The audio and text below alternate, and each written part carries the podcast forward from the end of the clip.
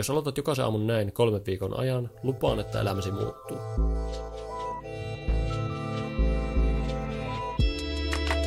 Tervetuloa Myynti ei ole kirosana podcastiin. Sisäisen puheen merkitys matkalla menestykseen. Tämä on Myynti ei ole kirosana podcast.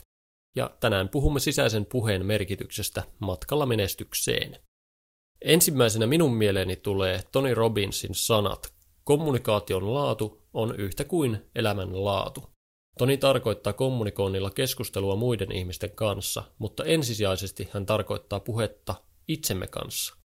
Puhummeko itsellemme kauniisti, kannustavasti ja armollisesti, vai tuhoisasti, tuomitsevasti ja katkerasti? Meistä jokaisella on toivottavasti kokemuksia positiivisesta sisäisestä äänestä. Valitettavasti uskon, että olemme kokeneet myös negatiivisen puolen. Ehkä molemmille on paikkansa. Minun sisäinen puhe, vuosi 2017, syksy. Olin saanut potkut työpaikasta ja eronnut parisuhteesta. Kaveri- ja perhesuhteissa oli ongelmia. Elämän tapani olivat tuohon aikaan kaukana terveellisestä. Söin ja join roskaa. Iltaisin pelailin pokeria ja yöt katselin NHL. Päivät nukuin. Sisäinen puheeni oli tuohon aikaan enimmäkseen negatiivista – Puhuin itselleni sellaisia asioita kuin, susta ei ole mihinkään, susta ei mitään hyötyä kenellekään. Olisi parempi, jos sinua ei olisi. Ystäväsi eivät ole ystäviäsi, naiset vihaavat sinua, perheesi häpeää sinua, tulet olemaan aina yksin, sulla ei ole mitään. Voitte kuvitella, millaista elämäni oli. Päivieni suurin onnistumiseni oli se, etten hypännyt neljännessä kerroksessa sijaitsevan asuntoni parvekkeelta. Mietin, onko mitään syytä jatkaa elämää. Ehkä tuosta sisäisestä negatiivisesta puheesta oli kuitenkin lopulta minulle hyötyä. Kun mietin itseni tappamista, ajattelin, että sun täytyy kuolla. Samalla oivansin jotain. Sen version, joka olin silloin, sen version minusta täytyykin kuolla. En halunnut olla sellainen, joka olin. Minun ei tarvinnutkaan tappaa itseäni sanan varsinaisessa merkityksessä fyysisessä maailmassa, vaan itsemurha oli minulle metafora. Tapoin sen panun, joka puhui itselleen rumasti. Ajattelin, että entinen minä on nyt kuollut. En osaa tarkasti selittää, miten sen tein, mutta yhtä kaikki. Minä tein sen. On vaikea sanoa jälkikäteen, mikä johti mihinkin, mutta yksi tärkeä kokemus matkalla muutokseen oli minun kohdallani meditointi. Tutustuin termiin ensimmäisen kerran Henkka Hyppösen kirjassa Nautitaan raakana. Olin niin pohjalla, että olin valmis kokeilemaan mitä tahansa, jotta oloni parantuisi. Matkustin syvälle sisimpääni. Makasin sohvalla yksin yksiössäni. Tuijotin kattoa ja hengitin. Näin helmeileviä ja aaltoilevia värejä, ja tuntui, kun olisin voinut aistia kaikki maailman tunteet ja lentää ajassa sinne, missä maailma on syntynyt, ja samalla olla siellä, minne kaikki lopulta päättyy. Kirjoitin itselleni muistiinpanoja. Tarkoitukseni oli oppia jotain. Muistiinpanoissani luki. Elämä tapahtuu nyt. Herää pano. Kaikki tapahtuu nyt. Ei ole mennyttä eikä tulevaa. Nyt. Elämä tapahtuu nyt. Seuraavana aamuna luin paperilappusta hymyillen. Totta. Elämä tapahtuu nyt. Masennukseni ja negatiivinen itsepuheeni johtui enimmäkseen siitä, että olin elänyt menneessä ja tulevassa.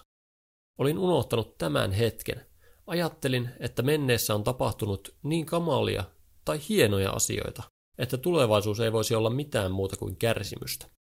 Tosiasiassa tulevaisuus on se, mitä me tässä hetkessä elämme todeksi. Meditaatio oli yksi merkittävä askel elämässäni. Sen jälkeen tiedostin, että elämä tapahtuu nyt, eikä menneellä tai tulevaisuudella ole muuta merkitystä kuin se, jonka me sille annamme. Tästä kesti vielä yli puoli vuotta seuraavaan suureen tapahtumaan elämässäni, ja sisäisen puheen kehityksessä. Kesäkuussa 2018 muutin Amsterdamiin. Usein ihmiset menevät Amsterdamiin viihdyttämään itseään, mutta minä menin sinne kasvamaan ihmisenä. Entinen elämäni oli vankila. Se oli metafora välinpitämättömyydelle sekä tämän hetken ja tulevaisuuden laiminlyömiselle. Amsterdamissa astuin tähän hetkeen. Elämäni muuttui kerta heitolla. Uskoin, että minusta on melkein mihin vain – Olin hybriksessä. Se vaivaa minua vielä tänäkin päivänä. Uskon itsestäni välillä liikoja. Toisena päivänä uskon, että minusta tulee salibändin maajoukkuepelaaja. Seuraavaksi haaveilen päihittäväni maailman parhaat pokerin pelaajat ja voittavani miljoonia euroja.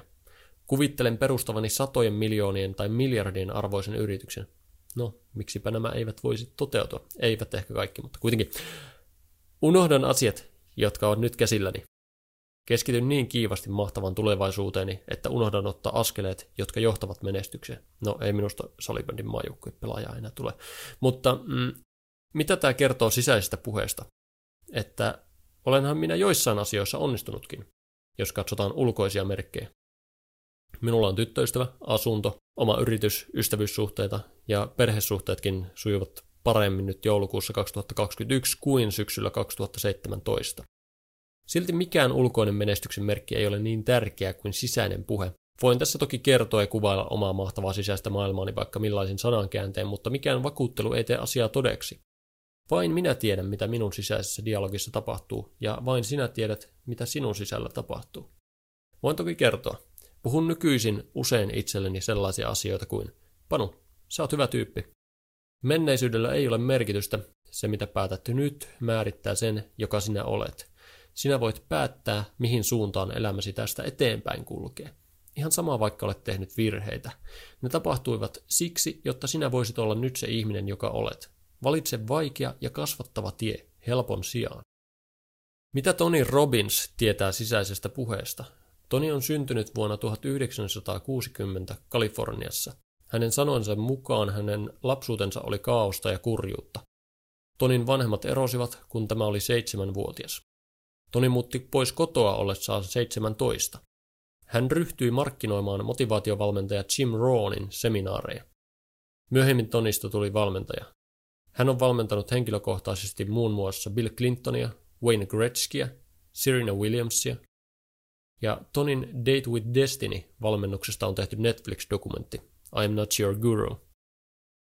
Ehkä sisäisen dialogin laadun voi nähdä ihmisestä ulospäin. Hartiat lysyssä, likaisissa vaatteissa, suupielet ja katse alaspäin suuntautunut luultavasti puhuu itselleen masentavasti. Hyväryhtinen, mahtipontinen, hymyilevä ihminen todennäköisesti keskustelee itsensä kanssa ylentävästi. Olen oppinut Tony Robbinsilta muun muassa sen, että voimme muuttaa sisäistä puhettamme hetkessä. Meidän ei tarvitse tehdä sen eteen töitä kuukausia tai vuosia. Sisäisen puheen muuttamiseen on olemassa useita keinoja, mutta ensimmäisenä mieleeni juolahtaa fysiologia. Usein negatiivista itsekeskustelua harrastava ihminen on hartiat lysyssä, kuten edellä kuvasin, ja hän hengittää pinnallisesti. No, miten sitä fysiologiaa voi sitten muuttaa? Tehdään harjoitus. Nosta leuka ylös, avaa rintakehä, levitä hartiat sivuille, elian taakse, vaan sivuille. Sitten hymyile. Suupielet korviin. Hengitä syvään nenän kautta. Vedä happi mahan saakka. Pidätä muutama sekunti ja puhalla keuhkot suun kautta tyhjiksi. Ihan tyhjäksi. Ja sitten hymyile lisää.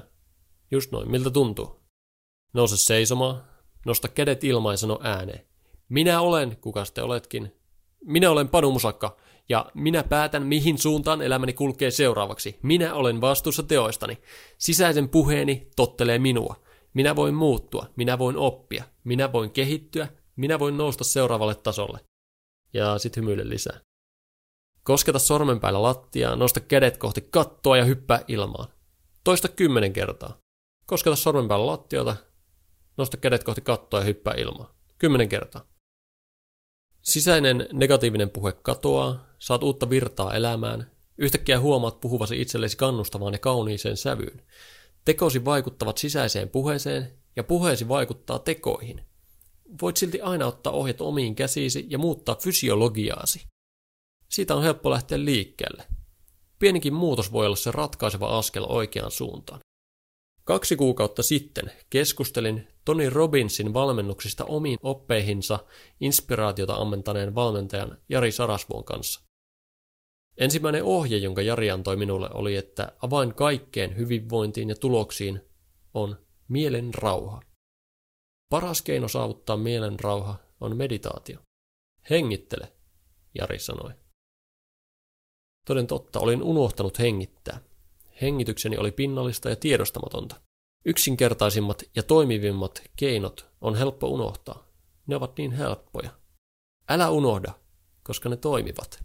Ja jos unohdit, palaa mahdollisimman nopeasti polulle. Voit muuttaa suuntaa minä hetkenä hyvänsä. Vaikka nyt.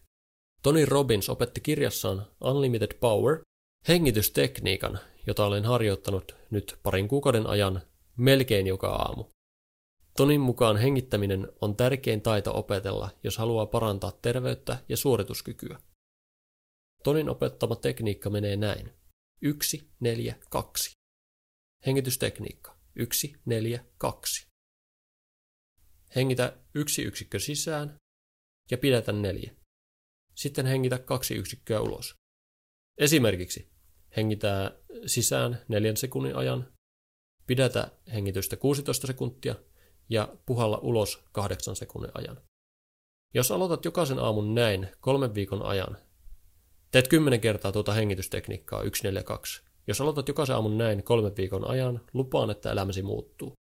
Terveytesi paranee, ruoansulatuksesi tehostuu, nukut sikeämmin, happemolekyylien määrä verenkierrossa lisääntyy, olet paremmin läsnä tässä hetkessä, pystyt keskittymään tarkemmin, läheisesi ihmettelevät, mitä sinulle on tapahtunut, olet kuin toinen ihminen. Ja ennen kaikkea, sisäinen puheesi kehittyy. Pystyt suorituksiin ja saavutuksiin, joihin et uskaltanut edes kuvitella pystyväsi. Ja kaikki tämä ilmaiseksi. Maksaa vain vaivannäön verran. Ja koska tämä on myynti ei ole kirosana podcast, myös myynti kulkee käsikädessä sisäisen dialogin laadun kanssa.